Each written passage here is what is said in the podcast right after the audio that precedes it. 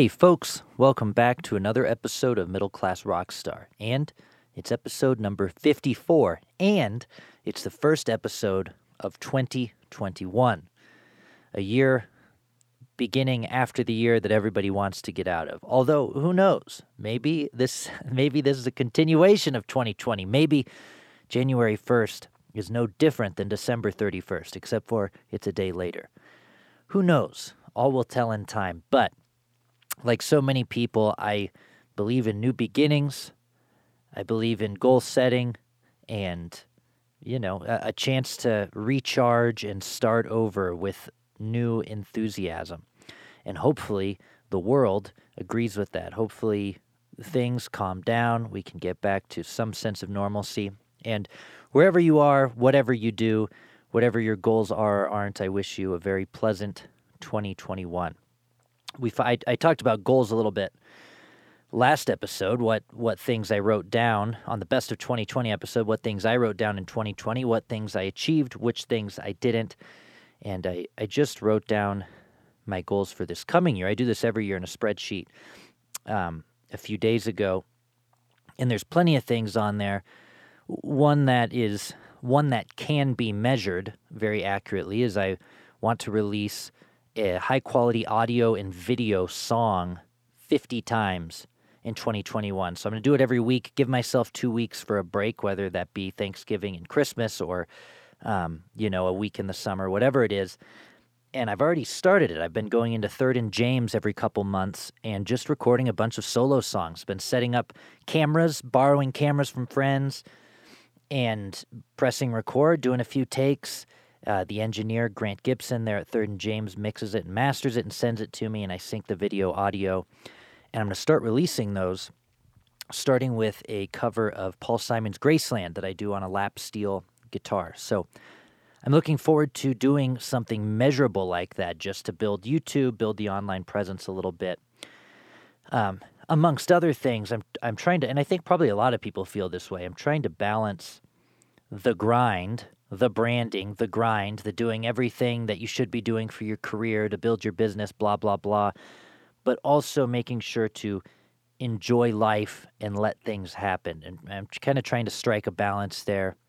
Um, you know, where it's okay to wake up at 9:45 every once in a while, but also, um, you know, getting up ready to conquer the world every morning and doing doing those necessary things, writing more, whatever I need to do for for my career. So, you know, it's a new beginning. It's always kind of a positive time at the beginning of the year for that reason, especially after a year such as this. Uh, exciting news for Middle Class Rockstar Podcast. We've teamed up with Chris K's Colorado Playlist, and any of our Colorado related artists get played on Chris K's Colorado playlist. Uh, a six to eight minute, excuse me, about an eight minute section of this episode will be played on Chris K's Colorado playlist, which then gets broadcast to, I believe, 27 now FM frequencies across. Um, across Colorado. And there's a brand new frequency in Alamosa that just picked up Chris K's show. And congrats to Chris K. He's been doing uh, the Colorado playlist for a long, long time and uh, he, you know he's got one of the most successful shows in the state in terms of um, who all plays it. And that, by the way, at that new station is Alamo Alamosa Taos, eighty-eight point seven FM.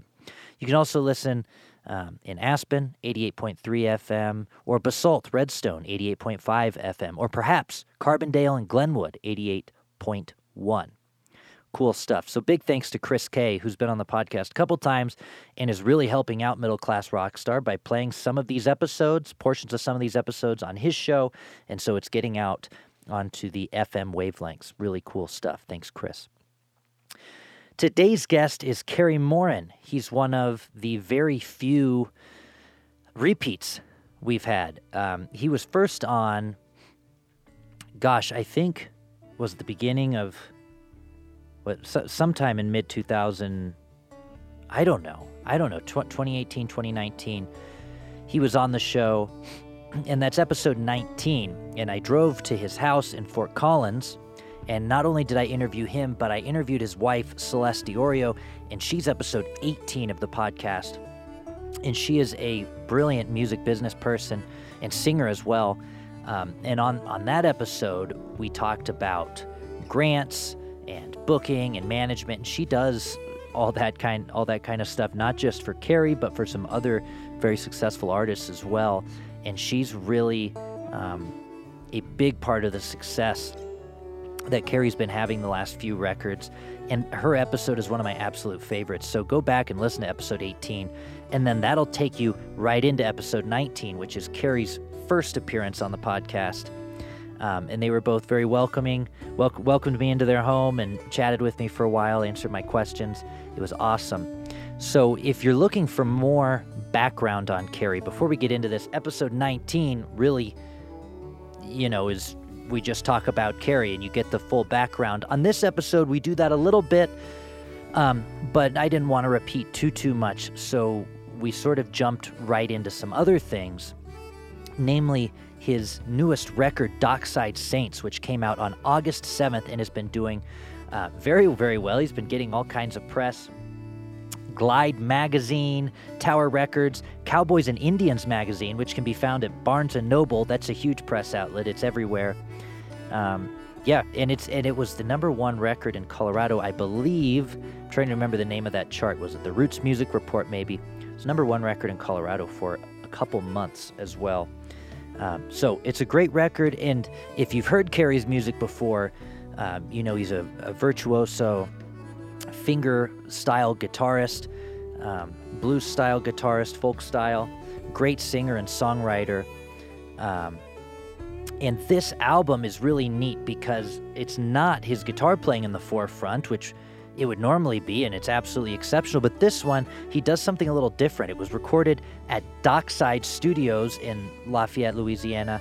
Uh, it was produced by Tony Daigle, who's won multiple Grammys as an engineer and producer.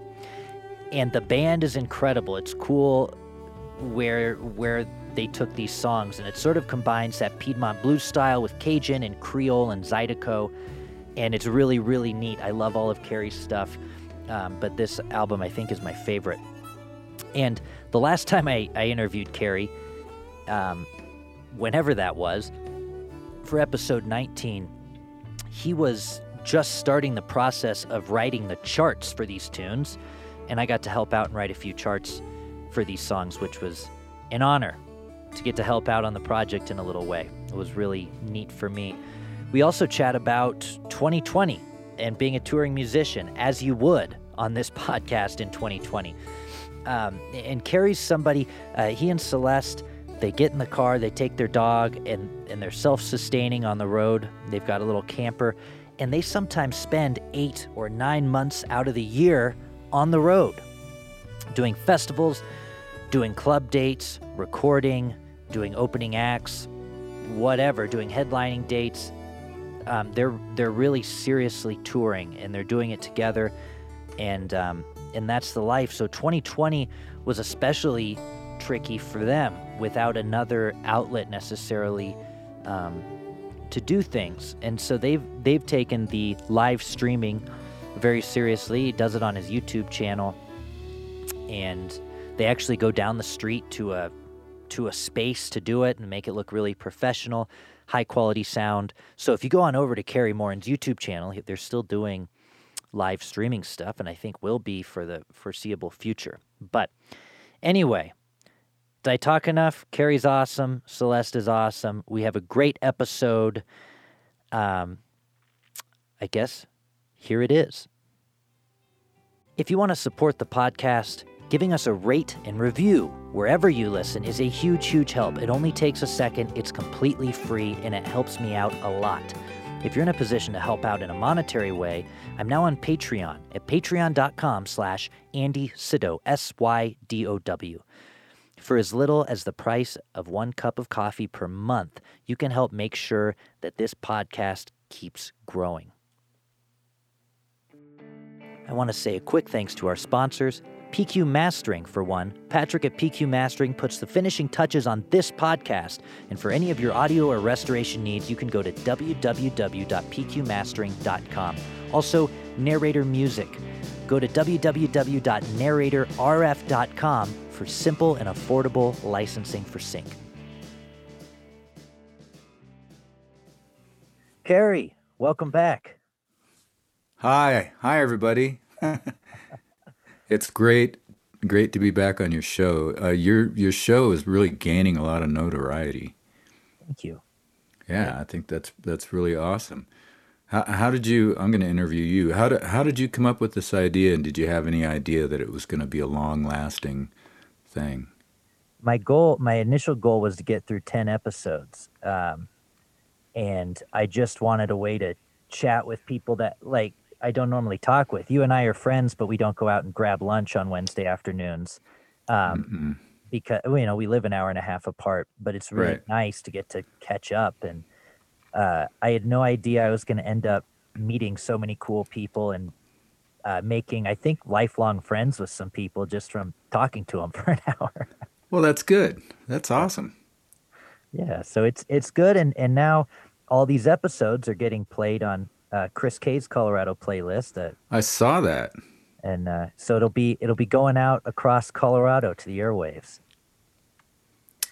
That's good news. But but you uh, have plenty of notoriety on the airwaves in Colorado because your new record, Dockside Saints, was number one two months in a row. In Colorado? Yeah, on the on the was it the Roots Music Report or whatever one of those charts you you came number one the that, last two months.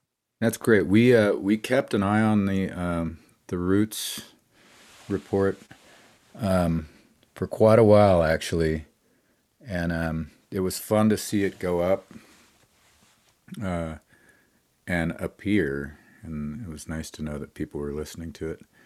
It got um, it got really close to being on the Americana charts, and I was like, I've never been on the Americana charts. Yeah. So so we were like really watching that, and it got to like one more spot, and we would would have been on it for like a minute, you know. Yeah. just didn't have the steam but anyway, I'm I'm really glad that people are listening to it, and it's uh, it's been a fun ride. Well, in the Americana charts, that's huge to even get that close to it because it is very competitive, and um, you know your record's on there with you know what the Avett brothers and Mumford and Sons and Nathaniel Rateliff put out. So that's a yeah. that's a pretty huge accomplishment. And, and as far as the promotion was concerned on this record, where did you guys really put your efforts? Were you focusing on terrestrial radio or Spotify, or what was the thought process there? Um, we were uh, we we had a, a I think a four month association with um, Conqueroo, uh, and he really helped us. Uh, Cary Baker um, uh, just a really fine publicist, helped us get it into a lot of places. Um, Celeste does a lot of the uh, the radio stuff herself, um, and um, uh, yeah, as far as print, I think that um, Kerry really had a lot to do with that, and um, we we had uh, two other publicists, but they were both uh, really more geared towards um, uh, social uh, stuff, the um, f- uh, Facebook, and they really beefed up my MySpace page. Yeah, good, good. And um, anyway, I, th- I think that Cary Baker really had a lot to do with all that uh, print media. Yeah. And um, well, actually, you know, he was he was getting um, like some songs uh, to be premiered on websites too. So I guess he had some things to do with the internet. Um, and I think that his his name does carry a lot of weight in radio as well. So I'm I'm sure that uh, it was helpful in that regard. Yeah. Um, it's the first time that we've ever worked with Conqueroo, and uh, he's just a really great guy. I'm I'm so glad that we got a chance to uh, to work with him, and now we're friends. And um, it's uh, one good thing about this business. Putting out a new album, we we meet a lot of people uh, like if we're out at conferences or stuff, or uh, you know, just through the process of making an album, uh, we meet a lot of people and learn about a lot of stuff that we didn't know uh, that we can take advantage of for the next album. Yeah. So it's a process. That's great. And I want to get into all sorts of things about the album and and recording it in Louisiana and those things. But for the people uh, who didn't hear the first interview, first off, if you didn't hear the first interview, go back and listen to episode 19, um, the first Kerry Morin episode, where we have all kinds of um, great things and stories from growing up in Montana and things like that. And also um, episode 18 with his wife, Celeste Diorio um, who's also the manager and booking agent and does a ton of does a ton of stuff and sings and sings with you too sometimes. So mm-hmm. two things to check out. But just as a quick recap, um, how did you first get into songwriting and guitar? You have a really unique guitar style, the finger picking in open D, and the way you play is truly unique. The way you play and sing and write. How did you first uh, get into it? Well, the the D thing um, started out um, from the, the suggestion of a, a, friend of mine. I used to play solo sh- or duo shows with uh, my friend Herbie Sparks, who uh, back in the in the day used to own Wildwood Music in Longmont when it first opened. Hmm. Um, he owned that with Steve Mesple, and um, uh, Steve eventually went off and started his Wildwood, and um, then uh, you know Herbie kept his store going in Longmont for years and years, and um, we after um, we stopped uh, playing shows together, uh, we remained friends, and we eventually just started fishing a lot. Um, we we would fish a couple of times a week. Uh, wow. We would either go up um, and uh, walk the rivers around here, or uh, we would fish on lakes. And he would typically pick me up at my house at you know like five or six o'clock in the morning, and off we would go. One time he showed up with a uh, with like an old Seagull guitar or something. It was like not really a flashy guitar, but um, it was tuned to D. And he said, "Why don't you take this in and hang it on the wall, and um, uh, don't retune it. Uh, leave it in D, and um, just pick it up when you can, and and you know, f- see if you can figure something out with it." And I swear that guitar sat there uh, on the wall for probably a year. I yeah. didn't really. I picked it up a couple of times, and none of it made sense. And then uh, one afternoon, I picked it up, and I had like a couple of minor breakthroughs. Like, oh, you know, this makes sense. And um, I didn't get lessons or anything, and nobody. I, I didn't look anything up on the internet. It probably would have sped up the process considerably had I thought to do that. But anyway, after that, it got to the point where I couldn't put it down. I was I was just fascinated with um, some of the um, uh, the the chord structure and the tones just were so different than playing in standard tuning, um, and I just I just played and played and played and uh, eventually I I started bringing it to shows, and I would play a couple of songs in open D, and then um, then that got more and more, and I stopped bringing um, a uh, guitar tuned in standard about oh three years into the process. I think I felt confident enough that I could play all the stuff that I uh, that I was doing before I got the open D guitar, and then um, I was writing everything from that point on in open D, and you know, it's what I really love about it is to this day, I am still learning, and this is what like uh, I'm about mm, thirteen or fourteen years in, maybe. Maybe it's not that long. Eh, so, somewhere between 10 and 13, 14 years.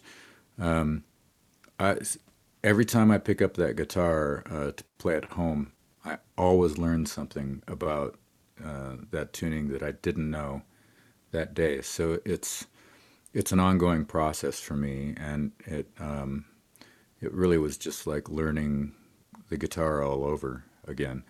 Except for you know you start out with the dexterity and the knowledge of you know tone and how yeah. things are supposed to work. So you you got a leg up in that regard. But uh, yeah, I just I really I really love it, and I, I experiment uh, with that tuning on stage, and I'm here to tell you sometimes it doesn't work out. You know. Uh, yeah. So, sometimes I'll go, man, wouldn't this be cool if this worked? Or eh, that didn't work. I would have been yeah. cool had it worked. But you know, I'm I'm always willing to take a chance on stuff like that, and um, yeah, it's it's been a really really fun process. I suggest everybody do it. Yeah, yeah. Tur- turn your guitar somewhere you have no idea what you're doing and see what happens. yeah, uh, yeah, exactly that. Um, well, your guitar playing is is phenomenal, and and you know you've got you're getting praise from the likes of Dave Bromberg and you know all kinds of people in the scene for your picking one thing I noticed about this new album, which uh, came out August 7th, I think. Um, yeah, August 7th, as I'm checking my notes, Dockside mm-hmm. Saints. One thing I noticed about this album is your guitar is typically, or your acoustic style is typically in the for in the forefront. Um, and, and on this record, I listened through to the first track and I said, "Man, that was rock and roll." and it was still in there, but there was the production. There was lots of other things too. Um, it you know it had a Cajun and Zydeco feel to it. How did this particular record, because it sounds different from the rest, how did this one uh, first come about? I was doing a show in Lafayette, Louisiana, and um, a friend of mine um, came in. Um, to see the show, and I, I think the next night he said, "You know, I'm going to invite Tony Daigle. He's he's a Grammy award-winning producer, and he lives just a couple of blocks from where you're playing, and um, if he if he would come out, that would just be great." And so the next night he did. He showed up, and uh, he ended up staying for the whole show, and we spoke after the show, and he said, "You know, if you ever decide to make an album around here, I'm your guy. And it kind of started out like that, and then um, we uh, we went out and took a tour of the Dockside studio, and that sealed the deal. But when we when we first saw that room, um, and the board there, and the property, and um, we we were determined that we we were destined to make an album at at Dockside, um, which is in Maurice, Louisiana, and um, so I think it took about a year to get it together. Um, Dave Nezat, uh, who used to play in bands around here, he lives in Lafayette, owns a business out there now, but he was uh, uh, very helpful in assisting us in finding um, players to uh, help put this album together. And um, the people that we ended up with are all um, like really well known, uh, accomplished players from around that part of Louisiana. And, uh, you know, regulars at the Jazz Fest, and they're uh, uh, I didn't know it at the time. You know, I didn't know that I had that these guys had assembled an all-star cast. And everybody that signed on um, to do the album uh, had heard very little of the pre-production. Right. Um, uh, for, for, whatever reason, said yes, and uh, that's how it all came together. We we went out. I think it was just a little over a year later. Um, we booked a week at the studio, and um, everybody showed up, and we we played for a week, and um, it was a really fun process, and uh, through that we became good friends with all those players. Um, Corey, the uh, the accordion player, I, I, was already acquainted with, but everybody else I met um, at the studio, and uh, uh, yeah, Tony just just did a fantastic job. The guy is he's amazing to watch him um, behind the board, and and um, he produced the thing. He uh, he really encouraged some performance out of all performances out of all of us. That um, uh, the the album wouldn't be the same without him there, and um, and just something about that room that I think that room really inspires magic. Uh, there's been a lot of great recordings uh, come out of that studio, and um, that somebody had actually told me that about that room before we got there, and I didn't I didn't pay that no never mind, but mm. they were right. I, it was just being there, um, being on the bayou, and uh, just. Uh, you know, something about that area just really is inspirational. So we're we're really proud of the album. Happy to have uh, had the opportunity to to create with all those uh, fine players.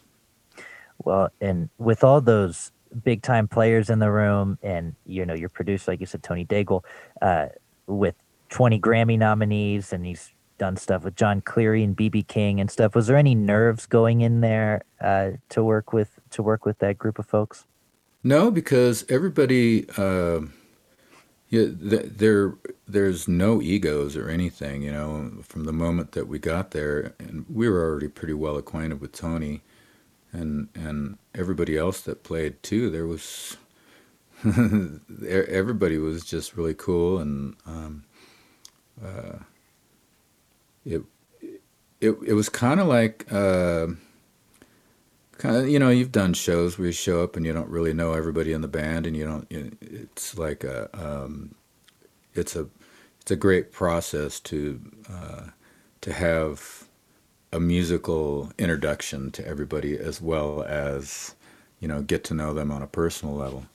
And um, the I, I was aware of uh, the success that Tony's had as a producer and as an engineer um, in the past, but he he just doesn't come off as that kind of guy. He's just like a you know he's a really great guy and really helpful and uh, you know the encouragement that I got from everybody uh, being kind of the new guy around uh, the studio was uh, really helpful and and just it made me feel really good about the whole process. I'd like to go out and do it again, actually. Is that is there going to be a whenever that's allowed? Is there going to be a, a, a, a, volume two? I think so. Um, I, I haven't written any songs for it, but um, you know, right now I'm kind of really concentrating on Ghost Dog because um, everybody in this band we all live uh, in the same town, so that's kind of helpful. Yeah. And uh, with the with the time uh, that everybody has right now uh, to dedicate to a project, um, it makes sense for us to work on Ghost Dog and not go out and, and uh, you know start another album in Louisiana. But but yeah, I think that we'll do that at some point. Um, I think with the the success of uh, Dockside Saints. Um, it would probably be a mistake not to do another one. Right, right. And, and you said you hadn't started writing any songs for it yet. How is that process for you? Do you have a project in mind and then start writing songs for that project, or do you have a daily time where you write? How does that come about for you? It's it's a little bit of that. Um, the, the way that it usually turns out is like I'll uh, from time to time, I'll come up with an idea and, and jot it down and pair it up with some, uh, maybe some guitar stuff that I have tucked away somewhere. Uh, but when it, when uh, studio time for a project starts to get closer, and I've I learned that I'm you know five songs short of a full album, then I will write for the album. But Yeah. um, uh, uh, and I'm doing that right now. I'm I'm writing songs that don't really have uh, any um, any project in mind. Uh, the, they'll end up being whatever they end up. Yeah.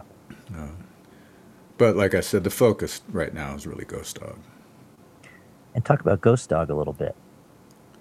Well, Ghost Dog um, started out actually about two years ago, and um, I was I was on the road quite a bit, but um, I would take the time. There's this kind of uh, lag time uh, during the year, uh, in the fall and the the late fall and early winter, when we don't travel as much as we do the rest of the year, and and then it kind of picks up again in January. Uh, but um, at one of those times, I was uh, I was visiting with a friend of mine uh, here in town, Jason Larson, and we had talked about just getting together and playing. You know, we didn't really have a, a band in mind. We didn't have songs, any songs in particular. Uh, it was it was just kind of something to do, you know, during that slow time of the year, and uh, it started to get interesting, and I started having ideas about uh, making an album and maybe having a band in Fort Collins because I ha- I haven't really played with a band in Fort Collins since I was playing with Young Ancients. Um, so we we started doing that, and then um, uh, we uh, the the personnel started to get uh, uh, larger, and and then it would shift. You know, we somebody would leave, and somebody else would come in, and um, so we we ended up with uh, Jordan Pasquin, who's been playing drums with Right Minded for uh, a while now, and um, uh, Luke Hunter is playing bass with us, and uh, Celeste is singing, and I'm. Uh, I started just playing acoustic guitar with this band, and then you know, with the pandemic, sitting around the house a lot. I this one afternoon I was thinking, well, you know, I used to play electric guitar for a living. It's not like I don't know how to do it, and and um, so I I decided to get out on electric for one of our rehearsals, and um, I was at, you know, when we first got this band together and eventually gave it a name, and um, we were actively s- starting to rehearse with live shows in mind. Um, I was dead set against playing electric guitar, although I wasn't uh, against having somebody play electric guitar in the band, which now um, AJ Fullerton does. Yeah. But uh, at at the time, I just really wanted to just stick with the acoustic. But now, yeah, I'm kind of like I'm I'm starting to get interested in electric again after all these years of not playing it. I, I don't think I've really really played it uh, on electric and geez, oh, eight or nine years I think.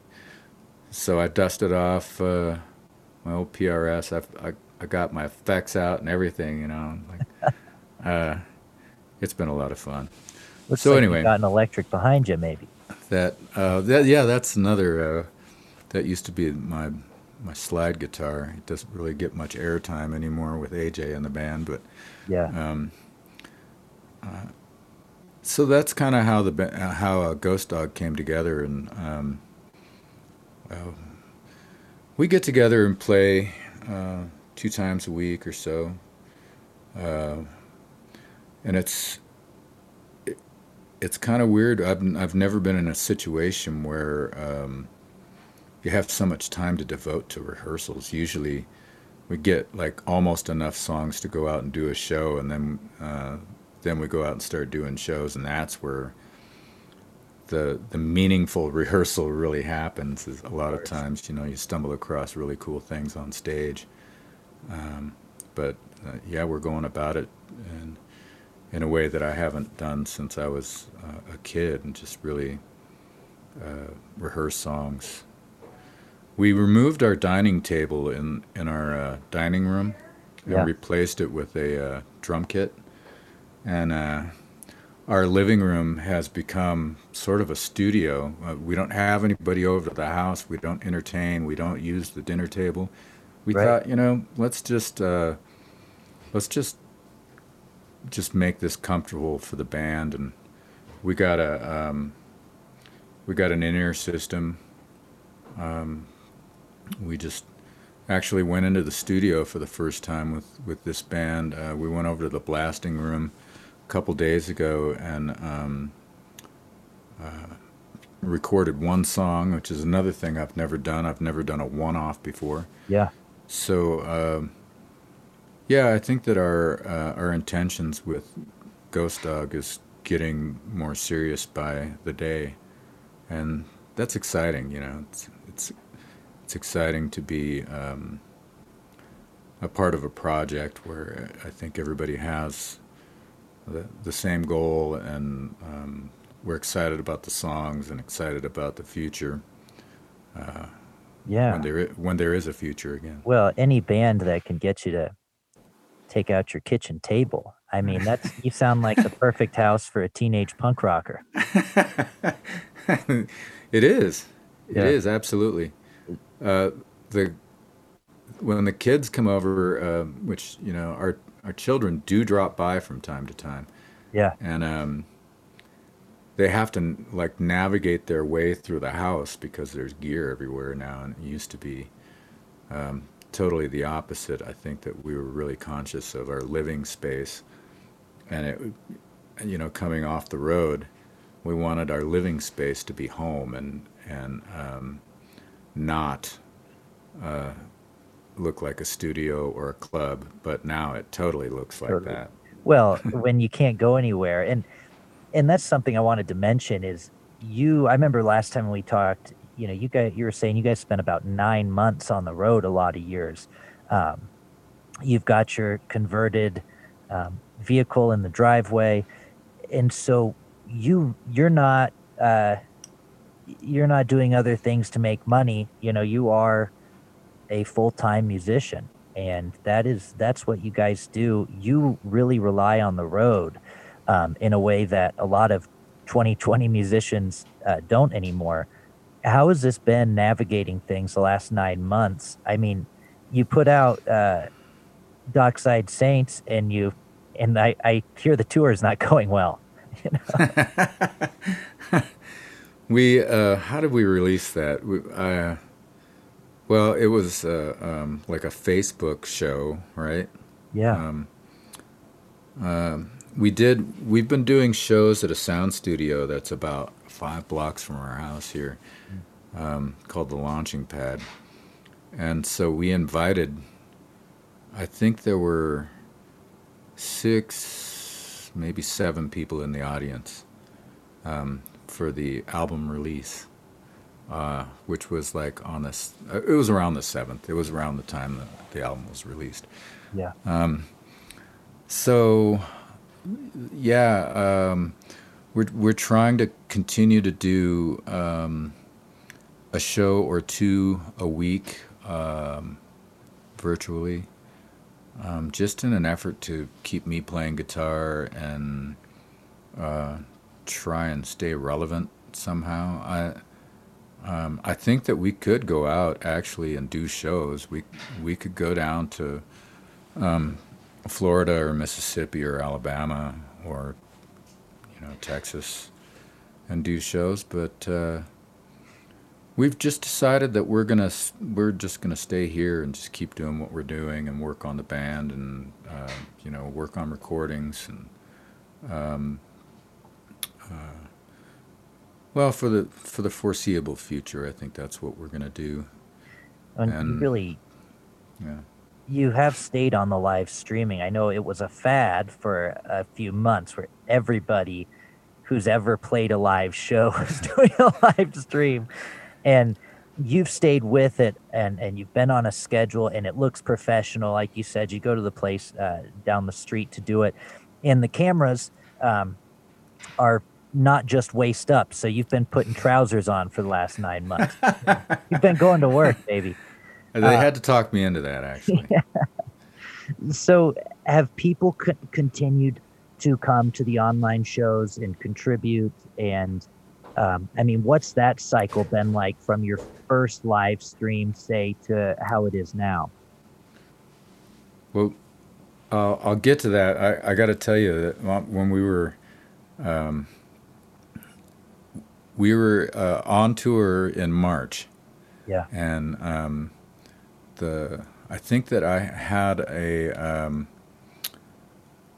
uh, I had a deal, like a house deal with a museum in um, Key West, uh, Florida, and we were on our way there, and we stopped for a couple of days at this campground, and the, I think the the information on the pandemic was starting to get a little clearer, and you know there were there was more information on it, and we started to think, and and our conversation started to go towards you know maybe we should go home, and then one day we thought you know we're gonna call um, this uh, month long residency that I had in Key West and say, hey, we're, we're not going to be able to make it. And our thought process was is that you know we're going to get down to Key West and then um, everything's going to get shut down because they have all these tour these uh, um, big boats coming in and you know it's such a vacation place. It just didn't seem like a good idea. And sure enough, on our drive home, Key West got shut down and they uh, asked all non residents to leave town. So we would have gotten booted anyway. So we're driving home, and uh, I, th- I think it took us maybe three days, sort of a leisurely drive uh, from Florida to, to Colorado. Yeah. And um, at some point, I said, you know, maybe it wouldn't be cool if when we get home, you know, we could like set up an, an iPad and just maybe just do like a, a live show from the living room. Um, and, you know, maybe we could like collaborate with some of our friends down south or some, you know, some friends around Colorado and um, do shows together.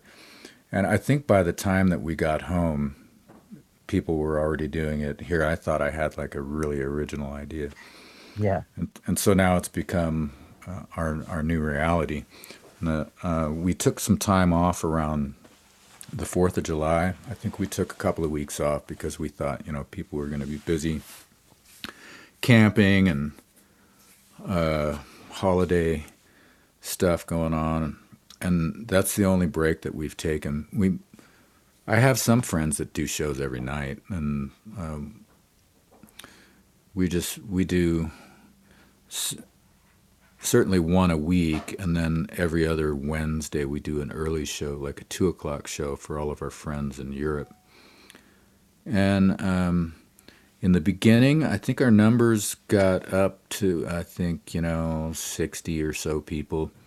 Now it seems to hover around forty people, and um, I know that there are some guys out there that get you know thousands of people show up to their uh, their live stream things, and um, going into it, we didn't know we didn't know what to expect. I, I didn't know. I you know anybody in the world can tune in, so you know it, it made made perfect sense to me that that we would have audiences, but um, it is it works the way that it works. However, you know, people have to know your name and know what you do and know that you exist to to right. come see your show.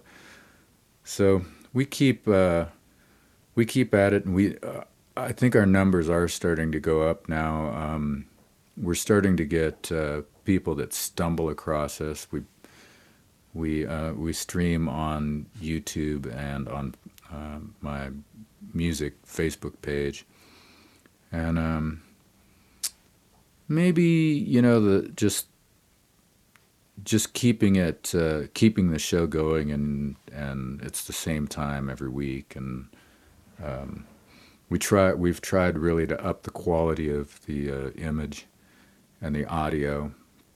Um, we started out with, um, I don't know, we had like uh, at one point a uh, an iPad duct taped to a um, mic stand.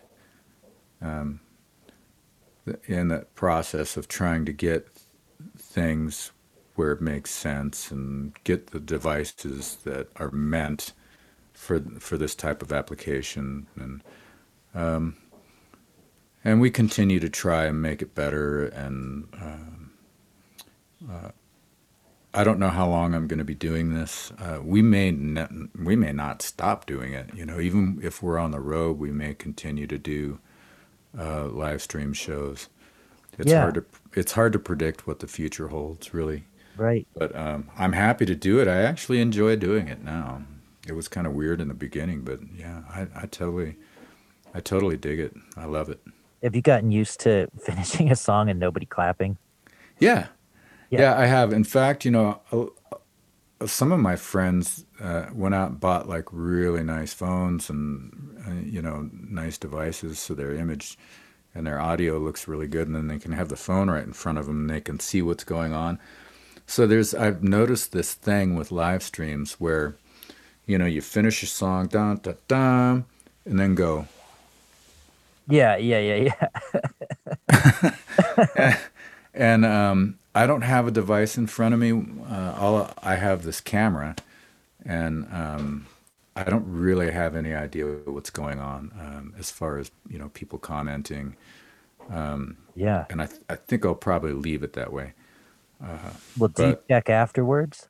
I do. I do. Uh, as soon as I get home, uh, I chime in, and you know everybody's gone by that point. But um, I do chime in and you know try to thank people and see who who commented, and then the people that don't comment, you don't know that they were there. Um, but we do have people coming back from Ireland and Scotland, um, and Tokyo, and uh, you know places around uh, South America and Canada and stuff that that stumbled across us somehow. You know, Yeah. they didn't know about me before this, but they do now, and they keep coming back. So it's Yeah. It's a a lot like you know uh, building um, a region. You know, in when we're touring. Yeah. And, uh, so I can see the similarities, and it's something that I've pursued uh, for a couple of decades. We're just doing it in a different way now. Well, you may you might find some new places where you can go play a show all of a sudden. You know, we might see Carrie in Tokyo Well, that yeah, who knows? If you Who can knows? if you can do a 22 hour plane flight or whatever whatever it is to get over there. I don't know. That that was actually my first um, my first overseas uh, tour that I ever did was in Japan, and um, uh, that was in the I think the early '90s, Mm. uh, and we still have friends over there. So. Um, yeah, I'd, I'd be happy to go back. I'm happy to. I I'd go anywhere. I, truthfully, we're we're happy to go play pretty much anywhere in the world if people are willing to listen. Well, and you're in a you're in a really neat spot too. I know um, a, lot of people I talk to, um, you know, they can tour when they're really young, and then they have a family, and then they can't do that anymore. uh, you know, and I, I I think about that. I don't have a family yet, but it, the idea haunts me because it'll happen eventually. Um, yeah, you and you and Celeste both both of you have grown kids. They're out of the house, and there's nothing there's nothing tying you down, and there's nothing keeping you from turning the uh, kitchen into a, a drum a drum kit. That's right. There's there's nobody uh, that needs a ride anywhere. Yeah. There's no soccer Um, practice. Yep, that's that's all in the past.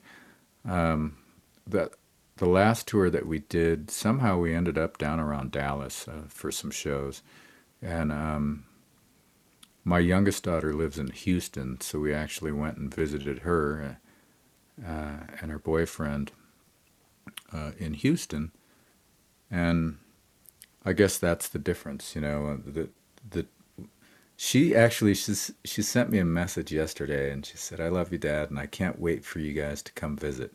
Yeah. And I thought, wait a minute, you know, it's like, Yeah. when are you coming home? Why, why don't you come visit me? But she knows that I'm going to be out driving around at some point, Yeah. and it makes sense for me to stop by. So we can combine um, a, a tour to uh, to Dallas with a trip to Houston to Yeah. to see my favorite child. Yes, right, right. And I'll make sure they all hear this. Yeah. and, and is that do you think that's attributed to your your success in some ways? I, you've been doing the music thing forever, but the success you're seeing right now, the last um, you know four or five records, is as much as you've ever had, and it's continuing to grow. Um, do you, are you in a place now where you can just totally focus on music and nothing else in in a way that maybe you couldn't before? Uh, yeah, I would say that is is accurate. Um, but you know, you have to keep in mind that, um, like when I was touring with bands, and our management and agent uh, was in Minneapolis, and we, I think that he had uh, most of his connections in the Midwest, so we spent a lot of time between here in Chicago and uh, uh, St. Paul and maybe the Dakotas and stuff.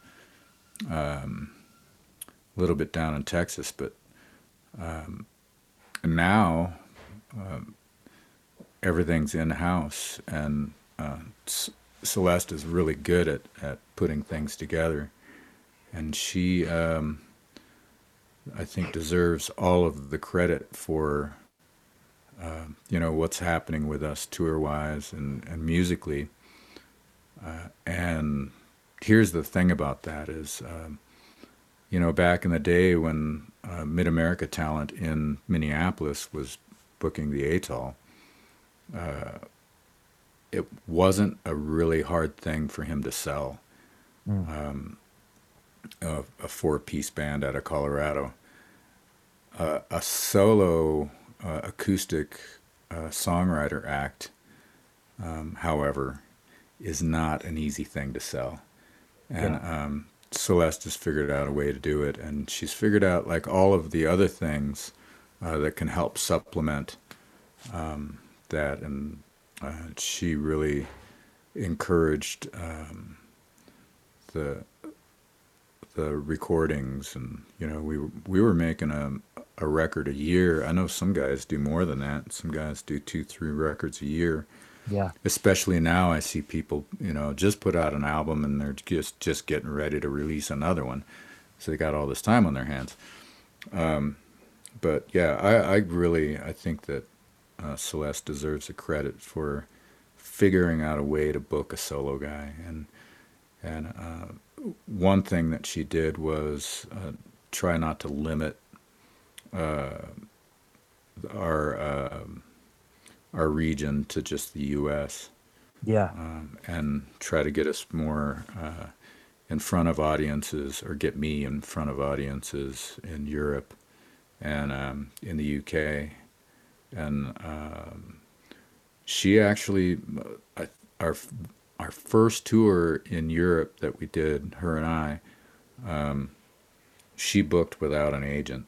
She had some help from a couple of promoters uh, that were uh, regional promoters, you know, that booked, you know, a number of shows in in one region. But sh she, it took her about a year to uh, put together this tour, and we went over and did it. And it was a success, and um, and then based on the success of that one, we went back and did more. Yeah. Uh, but it, you know, it's not not easy to sell uh, a solo guy, you know, with no rhythm section or anything, to uh, to venues and to theaters and stuff. So I, I'm I'm really proud of the hard work and the the uh, success that she had, uh, and first of all, learning how to do that and then Yeah. pulling it off.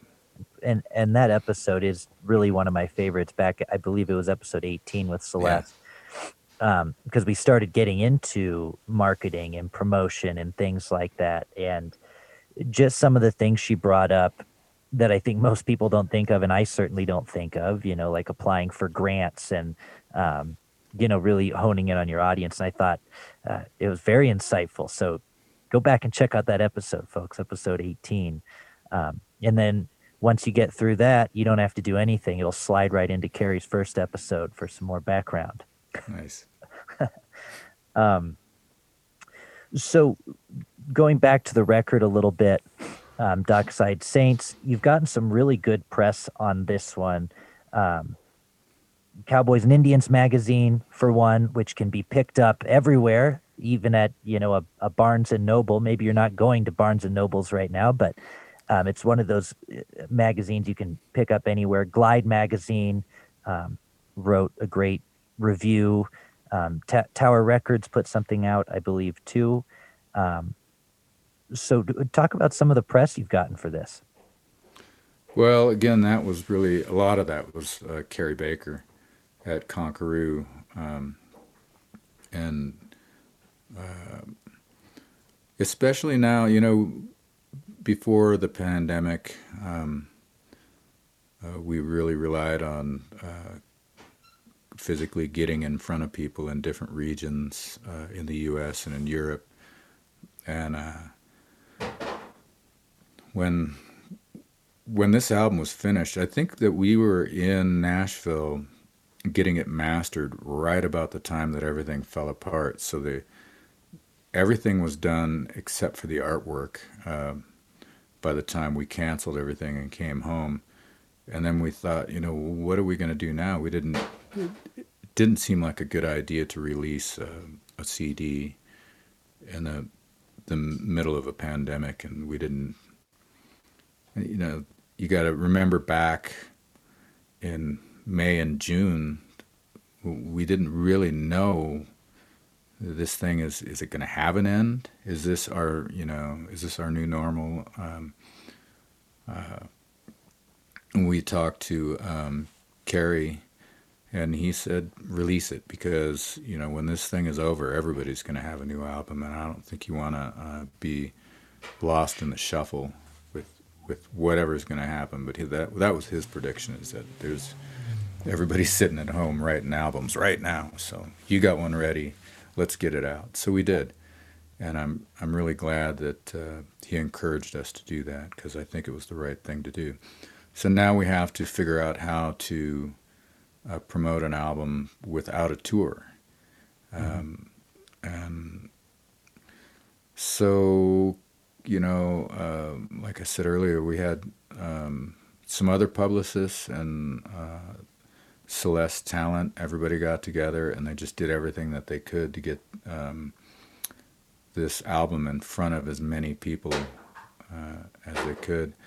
I think I'd have to ask Celeste. She's in the other room working on something, but I think she sent out uh, somewhere in the neighborhood of seven or eight hundred uh, promotional copies. Wow! Uh, so we kind of flooded the the market and sent it to you know uh, uh, everywhere that uh, everybody's combined um, lists we could, we could muster, and yeah. um, we did come up ag- against one thing that we had not planned on that that I don't think anybody could have predicted. Um, And the the radio list was massive. The the number of radio stations that this album went out to on a for a self-produced uh, CD is kind of um, absurd almost. the, just the the sheer uh, mass mailing that we did, but we did not know that these um, radio stations were being run remote remotely for the most part. Right. And so, I think that uh, the Dockside Saints album was in a lot of inboxes at radio stations that were hmm. not being opened. Wow. Um, and uh, we didn't find that out until, uh, w- well, we were well into the process. Right. So, kids, remember this. yeah, yeah. the next pandemic, the DJs, they're, they're not going to be checking their inboxes at the radio station. So you got to find a way around that. But um, might have to call a landline again. Maybe things are turning back the other way. Yeah, or you know, drones maybe. Yeah, yeah, right. Well, uh, that that was one, just one of the the few issues that we um, were faced with with uh, a pandemic release. Um, Celeste will probably have more stories for you than that, but um, you know, like I said earlier, the whole thing is a learning process, and um, I've always considered the music business to be that anyway. Right. And so uh, just pile this on top of everything else. You know, there's a wrong way to do things, which is usually the first thing that I do. Right. And then there's the right way that eventually I get around to with with the help of Celeste and, and um, uh, the rest of our crew. Uh, I think we did a pretty good job with this one. I'll, I'll say so. And for anybody who's, who's, interested, I'm, I'm hoping we'll be able to play at least a piece of a track at the end of the episode. Um, and you know to to help help encourage people to buy the record it's a great record i actually i've streamed it on spotify and i just uh, bought my hard copy from your website this morning so you can Good. Go, you can go to kerrymoran.com and you don't have to search for it you scroll down about two inches and uh, you can click the buy now got real cool album art on it. It's got your guitar on there, painting of your guitar. Um, so check it out, people. Buy it. Th- this, I guess, won't be aired in time for you to get it shipped before Christmas, unless you choose the overnight shipping option. But hmm. um, you know, everybody likes a New Year's gift too. Well, sure, or uh, just for a no reason at all gift. A no reason at all gift. That's right. Did we? uh Did we leave out anything? I don't think so. Um, if we do, um, you know, I'm available to do this pretty much anytime, every day. You can, you can be the first three parter. okay. Um, uh, well, I'm down with the uh, trilogy. The trilogy, the Kerry Moran trilogy. Well, thanks, thanks so much for taking the time to chat with me. I really appreciate it, and it's great uh, catching up again as always. Hey, it was really fun to bump into you and your dad at Telluride, and um, Oh yeah. Uh, I, th- I, think that's the last time I, I saw you uh, in person. But uh, I look forward to uh, a time when we can, you know, go see each other's shows and, and bump into you uh, out in public again someday. Absolutely. And I should mention really quick that in Telluride, you had just finished winning uh, the acoustic, what is it called? The they have a competition. The challenge. The acoustic blues challenge, and you yeah. took first place. So not only did we get to bump into you and Celeste, you know, ordering funnel cakes or whatever, we also got to watch you play a set. So congrats on congrats on the victory there. Thank you very much. There it is, folks, my conversation with the one and only Kerry Moran. Great success with his new record, and I wish him all the success in 2021 and with uh, with you know promoting the record, continuing to promote the record, and whatever he does next, it's going to be great. By the way, when I was introducing Kerry at the beginning of the episode, we were listening to Bare Trees in the background, which is off of Dockside Saints. And to end this episode, we're going to listen to another song off of Dockside Saints called Nobody Gotta Know. It's one of my favorite tracks off the album. If you enjoyed the episode, once again, it's completely free to rate and write a review wherever you listen to your podcasts. It only takes a second and it really does help me out a lot. If you're in a position to help out in a monetary way, I'm now on Patreon at patreon.com slash Andy Sydow, S-Y-D-O-W, and that's where I post up exclusive content for both my career and the podcast and uh, it, it helps ensure that this podcast can keep going and keep growing. And I appreciate it very much. You can do that for as little as $3 per month. If you have any questions, comments, concerns, hate mail, or death threats, you can direct them to me at middleclassrockstar at gmail.com. Here's Nobody Gotta Know. Thanks so much for listening.